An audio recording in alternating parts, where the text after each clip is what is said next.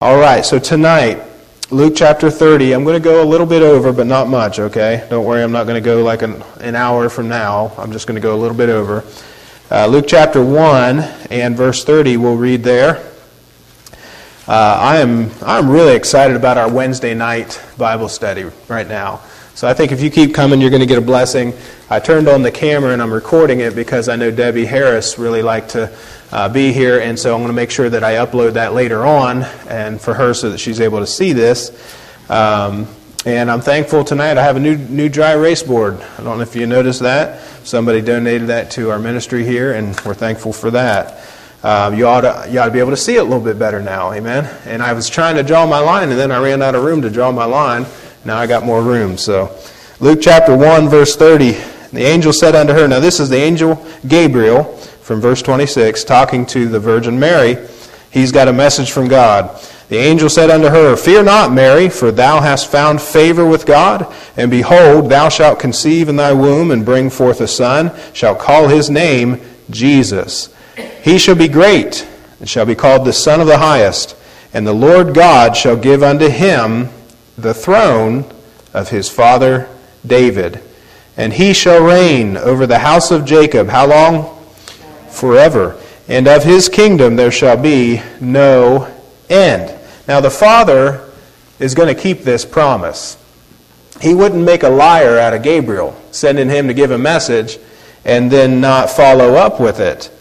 Jesus will receive the throne of his father David. There's coming a day when Jesus Christ will return and he will sit down on his throne in the city of Jerusalem and reign over the whole earth for a thousand years as a military dictator. There will be one man in charge, and he will be a Jew. And he will be leading the people of Israel, and they will rule the world uh, to the chagrin of many. So he will be known as the King of Kings and the Lord of Lords. So, what we're going to study tonight, I decided would put it into kind of a question and answer format. And this subject that we're going to study is so important. We're going to talk about the millennial reign of Jesus Christ. It's so important because it's the main theme of the entire Bible from cover to cover. It's all about a king and his kingdom. So we're going to put it in three questions. Number one, should the millennial kingdom or the millennial reign of Christ should it be understood literally? So let me just put millennium up here. The millennial kingdom. That's what we're talking about. Should it be understood literally or should it be understood figuratively? That's the question. And we want to answer that. And I'm going to give you the answer. We should understand it literally. Literally. And that should be two ends. We should understand it literally. I'm going to prove that to you, okay? Number two, the second question What evidence is there for the literal return of Christ to earth? I've got three reasons, okay? Number one, why would God say 1,000 years? in Revelation chapter 20, he said 1,000 years six times. If God didn't mean 1,000 years. What we have here is that Jesus Christ is going to reign in his millennial kingdom, and he's going to reign for 1,000 years upon the earth. If God just meant, as other people say, that the 1,000 years just means it's an extended period of time, an undetermined long period of time. That's what it's saying. Jesus is going to reign forever. That's what the 1,000 years means. If that's the case, why didn't God just say he's going to reign forever and ever? Or say it some other way. Why would God say a thousand years? It doesn't make sense. And then, why would God say it six times? And why would he talk that way there and not anywhere else in the Bible? Anywhere else in the Bible, if he says it was so many days, 40 days and 40 nights, so he meant 40 days and 40 nights. So that's uh, my first my first uh, thing that I'd like us to think about, we have the clear teaching of the Bible on this. That's the first reason why it's, why it's going to be literal. The kingdom is clearly taught, as I said, from Genesis to Revelation. So it's clear in the Bible that it's taught that way. I have up here for you, I have a timeline. Okay? This is the entire history of the world as we know it. It begins down here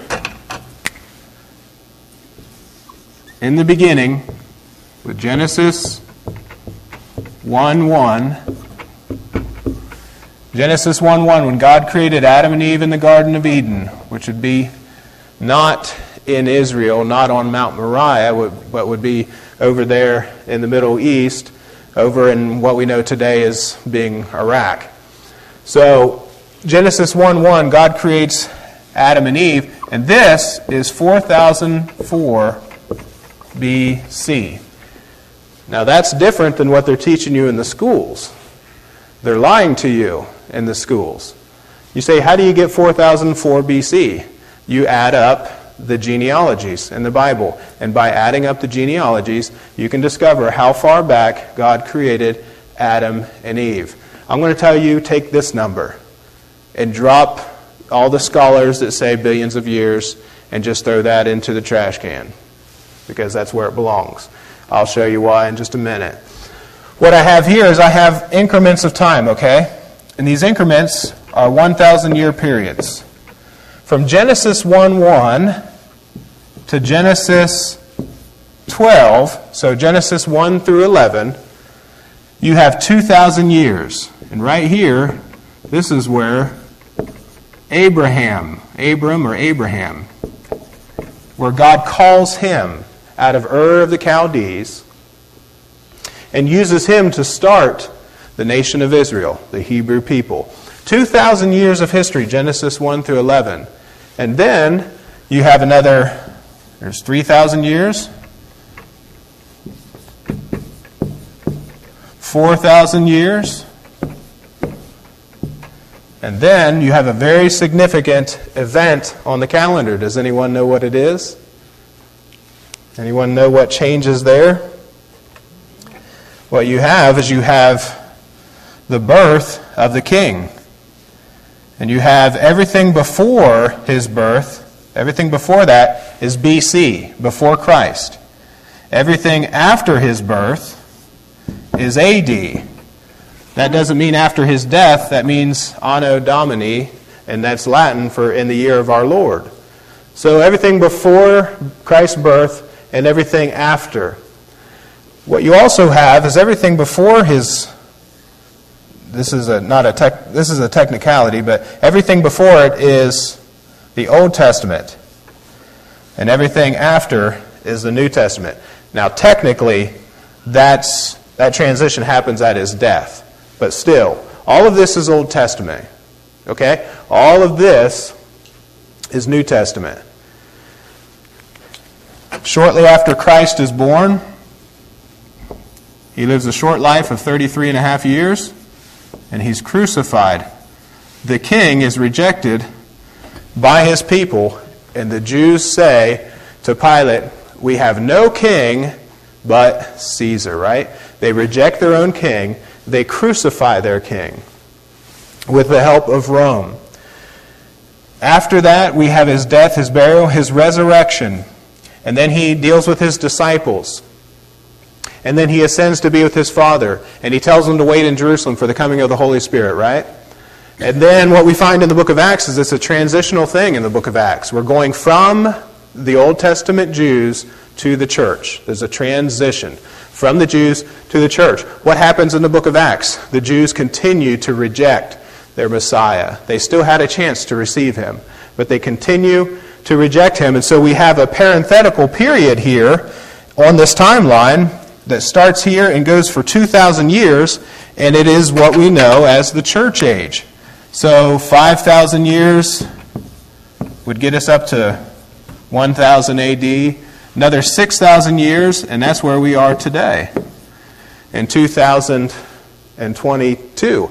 We are 2,000 years removed, approximately, from the crucifixion from the start of the church. We're looking at 2,000 years of history. Now, in studying Bible history, what you find out is you find out that God is on a 7,000 year program. This is what I believe.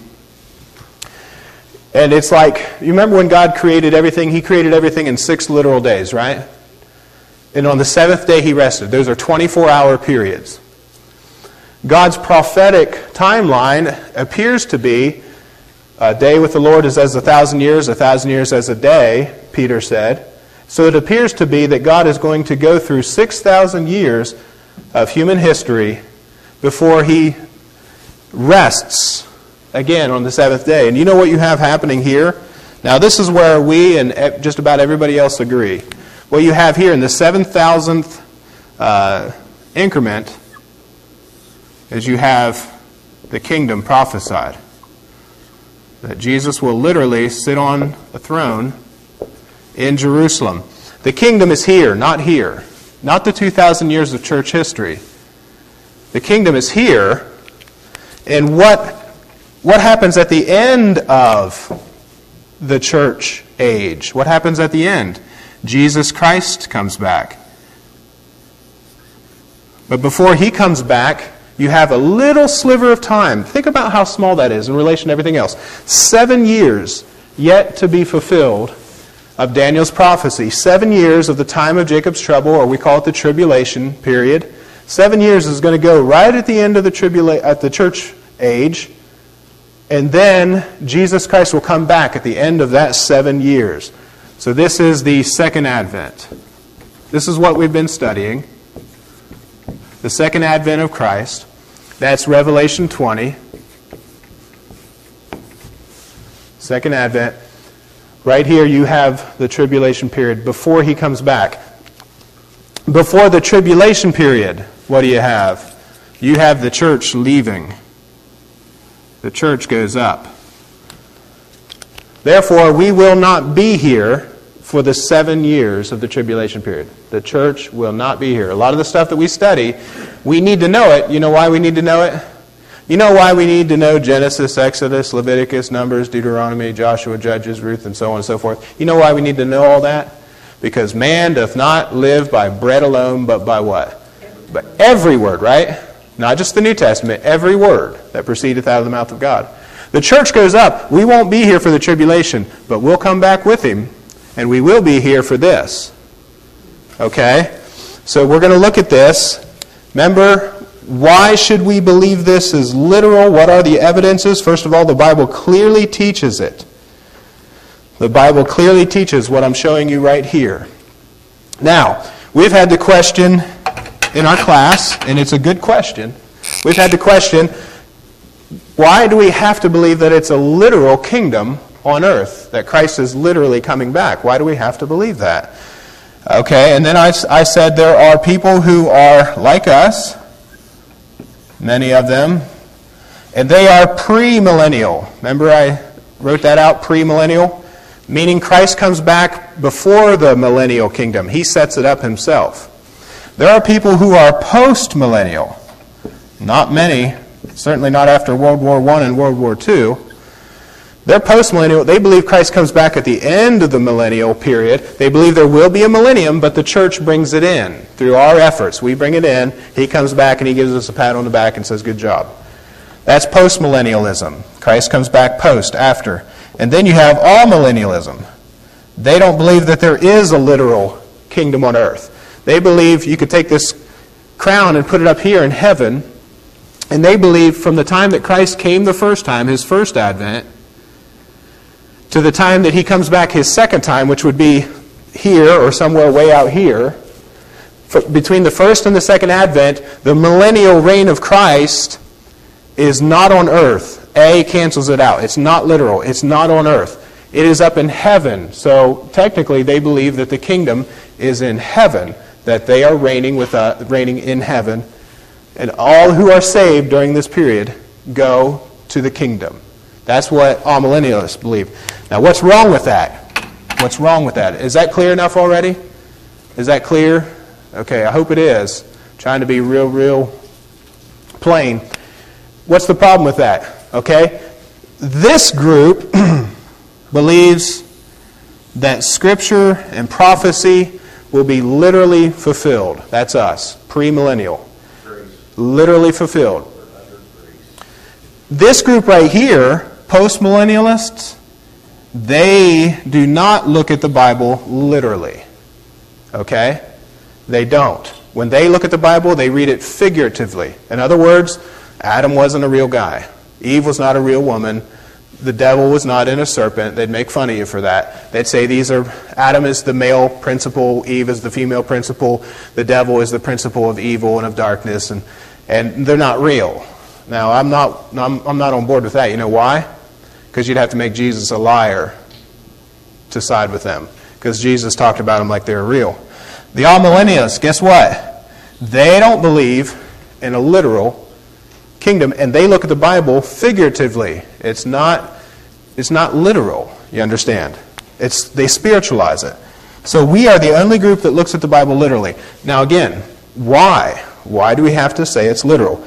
My first reason was the Bible is just plain as can be. My second reason is this. Turn with me to Genesis 12. Let's go through these real quick. My second reason is this we have unconditional covenants that have to be fulfilled. So the first reason was the Bible teaches it plainly from cover to cover. The only way you can get away from it is to say it's figurative, it's not literal, it doesn't actually happen, it's just spiritual. The second reason is that there are unconditional covenants that have not been fulfilled. So if God doesn't fulfill them, then he's a liar, and my God's not a liar. So they've got to be fulfilled. Genesis chapter 12, verse 1. Just reading briefly. The Lord said unto Abram, this is about 2,000 years into uh, the history of the world. The Lord said unto Abram, Get thee out of thy country, from thy kindred, from thy father's house, and go to a land, right? I'm going to show it to you when you get there. And then he says, I'm going to make you a great nation. I'm going to bless you, make your name great, and so on and so forth. Okay, that's what we call the Abrahamic covenant. God did not attach any conditions to it. God says, I'm going to do this no matter how you behave. Whether you keep my commandments or no, I'm going to do this. Look at Genesis 15. Still the Abrahamic covenant. Abrahamic covenant, Genesis 15 and verse 7. Some people call this the Palestinian covenant. I don't like that. That word Palestinian is not a, a good word. That comes from Philistine, and it shouldn't be used to describe that land. That land is the land of Israel. Uh, Genesis 15 and verse 7, you can see it again here. This is the Abrahamic covenant. He said unto him, I am the Lord that brought thee out of Ur of the Chaldees to give thee this land to inherit it. Okay? Do they have the land right now? No, they don't. They never got all the land that God promised to them. It was never fulfilled. Not in the day of Joshua, it was not fulfilled. Everything that God said He was going to give to them. It has not been fulfilled yet, and it is unconditional. And God is going to give them this land, and they're going to get it right here. Jesus is going to have to come back to make it happen. Okay? Deuteronomy 30. Genesis, Exodus, Leviticus, Numbers, Deuteronomy. So we're talking about unconditional covenants that have not been fulfilled. If God doesn't do this, then His Word is left unfulfilled. So, Deuteronomy chapter 30 and verse 1. Now, this is when Israel was being warned about the blessings and the curses that are attached to keeping his law. And he says, uh, This is what's going to happen. You're going to be blessed and you're also going to be cursed because God knows all things that are going to happen. But chapter 30, verse 1 It shall come to pass when all these things are come upon thee, the blessing and the curse, which I have set before thee, and thou shalt call them to mind among the nations. Okay, so God punishes them by bringing in a Gentile nation to defeat them and conquer them, and then carry them away captive, and that way to destroy their nation and remove them from their own land and remove them from their national identity. God says, when this happens and you're dispersed all over the world, if, when you're somewhere else, you're in New York City, or you are in Syria, or you're in Jordan, or you're in Africa somewhere, or South America, when you call to mind, you call these things to mind among all the nations, whither the Lord thy God hath driven thee, and shalt return unto the Lord thy God, shalt obey his voice according to all that I command thee this day, thou and thy children with all thine heart, with all thy soul, that then the Lord thy God will turn thy captivity, that means God will bring them back into their land, and have compassion upon thee, and will return and gather thee from all the nations whither the Lord thy God hath scattered thee. Okay? There's a prophecy, there's a covenant attached to it, even if they blow it. Okay? Even if they blow it, God says, I'm still going to bring you back into the land. Guess what happened in 1948? They started coming back into the land, trickling in at first. Not very many at first. Now they're up and they're over 5 million. It's a lot of Jews there in the land. That's fulfillment of prophecy. They became a state, now they're a nation. This is a fulfillment of prophecy. God, God cannot move ahead prophetically without the nation of Israel. So the nation of Israel has to be in play for God to move ahead prophetically. Before 1948, nobody, nobody saw how it could actually happen, literally, so everybody said it must be spiritual. And then all of a sudden they become a state again. Not only that, so they were not a people. They were not the nation of Israel. And then they were again. Not only that, but they started to learn their ancient dead language, Hebrew. This has never happened with any other nation in the history of the world, but it happened with them against all odds. So there's the Abrahamic covenant, there's the Davidic covenant. We won't look at it, but uh, in first, 2 Samuel chapter 7, verse 8. In 2 Samuel chapter 7, verse 8, we won't read it, but what you find there is you find the Davidic covenant, and it says the same thing that Gabriel said in Luke chapter 1. If you want to look at it, you can. It says that God will restore a king to the throne of David, and he will reign on that throne forever. Okay? That hasn't happened yet. And it's unconditional. God dumped Israel, for sure. They were unfaithful, they were idolaters. God dumped them, but He's not done with them. He's going to bring them back to the land, and He is doing it. Now, that's exciting, folks. You are actually seeing it happen. And do you know what I'm telling you? I'm telling you the church age is almost over. And what you're looking at is God is going to go to his next dispensation, his next program, which is the millennial kingdom. And it has to be done literally, or else those covenants are not fulfilled. Last one, last one. There are, let's, let's see, there are 48 prophecies that Bible scholars have categorized researched, and then uh, published that they've discovered there's 48 prophecies in the Gospels that Jesus fulfilled during his first advent. Okay? So at the first advent, 48 prophecies. Now, how did he fulfill these prophecies? These are Old Testament prophecies, okay? So they were spoken about here, and mostly right here by the prophets in Israel the things that he fulfilled, they were prophesied more than 400 years before he was born. So it doesn't matter what critical scholars try to say about the New Testament. 400 years before he was born, and many of them a thousand years before, were prophesied. He fulfilled 48 of them literally. So this is my third reason why I believe it's going to be a literal kingdom. He did it literally. Do you know how many prophecies are left to be fulfilled in the Old Testament? This is an average count 500. 500 left to be fulfilled at his second advent.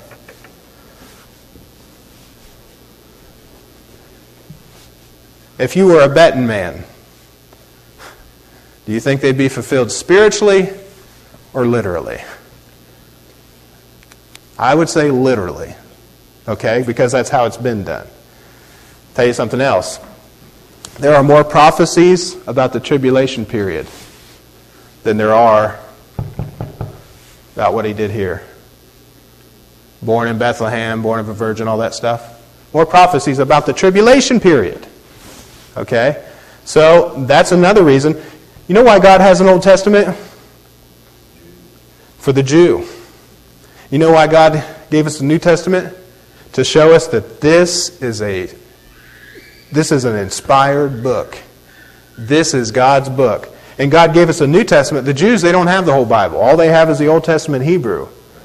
He gives us the New Testament to show us that this book is inspired and it's supernatural. Okay? It's supernatural. Now, let me wrap this up. It shows us that the relationship between the Old Testament and the New Testament proves the inspiration of the Bible. I want to show you something that is just too cool for Sunday school, okay? Like George Griffiths would say. You got to see this, okay? You got to see it. Look at uh, look at Second Chronicles. Look at the end of Second Chronicles, the very last verse. You just got to see it. You got First and Second Samuel, First and Second Kings, and First and Second Chronicles. You just got to see it. Our Old Testament, in our King James authorized version of the Bible, our Old Testament has 39 books, right? The Old Testament of the Hebrew Bible also has 39 books. They never accepted the Apocrypha, in case you're wondering. They never accepted it. Um, there's 39 books in the Hebrew Old Testament. Remember, they don't have the New Testament. 39 books, but they're in a different order. So the same material, but they put it in a different order. Second Chronicles is the end of their Bible. Do you want to know what the last verse is that a Jew reads in their Bible before they decide, okay, it's time to start over and go back to the beginning? These Orthodox conservative Jews, the last verse that they read is at the end of Second Chronicles. And guess what it says? Guess what it says? Second Chronicles chapter 36 verse 23. Thus saith Cyrus king of Persia, all the kingdoms of the earth hath the Lord God of heaven given me, and he hath charged me to build him an house in Jerusalem, which is in Judah. Who is there among you of all his people? The Lord his God be with him, and let him go up. And ever since 1948, they've been going back to Jerusalem, and you know what they want to do? They want to build their third temple they read that, man, they get excited. That's at the end of their Bible. You know what? Somebody gave me this thing, and it has uh, talks about what the Jews do in their culture and their traditions. And the Jews will repeat a prayer during their holidays and their religious rituals. They've been doing this for a thousand years. And the prayer that they pray is next year in Jerusalem. Next year, we're going to celebrate the Passover in Jerusalem. They've been praying that for a thousand years. 1948, it actually became a reality for a small group of them. More and more every year. Next year in Jerusalem, just like 2 Chronicles 36 23. Now, do you want to know what's at the end of our Bible in the Old Testament? Turn to Malachi. Turn to Malachi. Last book of the Old Testament, right before Matthew, and we'll end here. Next year in Jerusalem. Our Bible is laid out in a dispensational order, just like I've been teaching you. It's laid out that way from cover to cover. That's why we should read it from cover to cover. It's set in a dispensational order. Look at the last verse in our Old Testament. And you can see the difference between a Jew and God's program with the Jews right now and the difference between the church and God's program for a Christian right now. What we're supposed to be looking for is we're supposed to be looking for Jesus Christ to come back. What they're looking for is they're looking for to for coming to Jerusalem to build their third temple. Okay, so it says here, verse 6 of chapter 4, and he shall turn who? Well, he's talking about uh, Jesus coming back. That's what the whole chapter is about the coming day of the Lord and the second advent. He shall turn the heart of the fathers to the children, and the heart of the children to their fathers, lest I come and smite the earth with a curse. All of chapter 4 is about the coming day of the Lord. This right here, the second advent, the Lord coming back. So in our Old Testament at the end, we are shown this that Jesus Christ is coming back to turn the hearts of the fathers back to the children for Israel. The Jews, they are looking forward to coming back to Israel to build the third temple, which is exactly what they're doing. And when they do, they're going to build that third temple, and the Antichrist is going to desecrate it, and they're going to accept him, sadly. They don't understand that Jesus Christ came the first time as the lamb, and second time he's coming back as the lion. They don't get that. You say, what does that really do for me on Monday morning? This stuff is out there. Well, let me tell you something. You have a supernatural book. You might as well just get used to it. Do you realize all the stuff you believe about the Old Testament? Why do you think it would change now? Do you realize everything you believe about the Gospels? Jesus bringing men back from the dead, restoring limbs whole, producing limbs where there wasn't one, giving sight to the blind. We believe in a supernatural God, do we not? Well, He's not done with some of the things that He's going to do. You say, what difference does this make for me on Monday morning? Well, somebody said when you teach, make sure you tell everybody that what we're supposed to be doing here in the church age is not just being fat and happy. In the church age, we're supposed to be working for Christ, serving the Lord, spreading the gospel. Because when Jesus Christ comes back to get us, this isn't the second advent. This is him catching up his church, the rapture. You could think of it as a first phase of his return, but it's not the second advent. He comes back to get us and we come up here and we go to the judgment seat of Christ, and we're going to be judged for our works and rewarded and given crowns. And then he's going to have us come back with him, and there's going to be three groups reigning in the kingdom. Three groups reigning in the kingdom. The church age saints is one of them. Tribulation saints who were martyred for their faith is another one. And Old Testament saints reigning with Jesus Christ in the kingdom and if you haven't done anything for him, guess what? You're not going to reign with him. He said, If you suffer with me, you'll reign with me. Uh, some of us might be sweeping the streets or something like that, or handling crowd control, or who knows what else. And then some of us will be reigning over cities and things like that. And he's going to reward us. Let me give you this illustration. Brother Andrew he, he died recently. He's known as uh, God's Bible smuggler. And listen to his testimony to Christians in the West. He smuggled millions of Bibles to Soviet bloc countries. He died recently. But before he did, he was interviewed, and he said this. Think of this a man who endangered his life multiple times to over 125 countries, smuggling millions of Bibles in and uh, was willing to die for the Lord. He said this He says, I think that we, and he said, I include myself, I think that we in the West are cowards. We ought to become people of guts and of courage and of strong convictions. And he was saying, we need to do something for the Lord while we have time. Take encouragement from that Paul said, I, I count not my, my, my life dear to myself. He said, I want to finish my course. In Revelation chapter 12, verse 11, it says this And they overcame him by the blood of the Lamb and by the word of their testimony, and they loved not their lives unto the death. Our job in the church age is not to love our lives, but to love the Lord and to get busy doing something. If you don't have a ministry for the Lord, you need to get one. Find something that you're doing just for Him. Don't do it because, oh, well, the choir director wanted me to do it. Don't do it because, oh, well, the, the person overseeing uh, VBS asked me to do it, so I did it. Well, you're doing it for that person. You're not doing it for the Lord. Find something that you're just doing it for the Lord and get busy. Work, for the night is coming when no man can work. And witness. Don't be a coward for Jesus. Don't be a coward. Don't be an undercover secret agent of the cross. Be a bold, courageous witness with a backbone. Think of your friend that you work with, that you go to school with, that you do 4 H with, that you go to whatever group you're, you're involved in. Think of that friend that you've never told them that there is a literal burning hell. And if you reject Jesus Christ, you're going to end up there.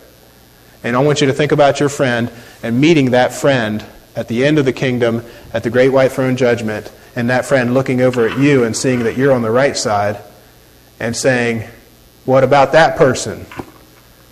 why are they over he- there? Why why am I here? Why am I going to hell? I think I was just as good a person as that person, and an angel having to explain to him, like in the Jack Chick track.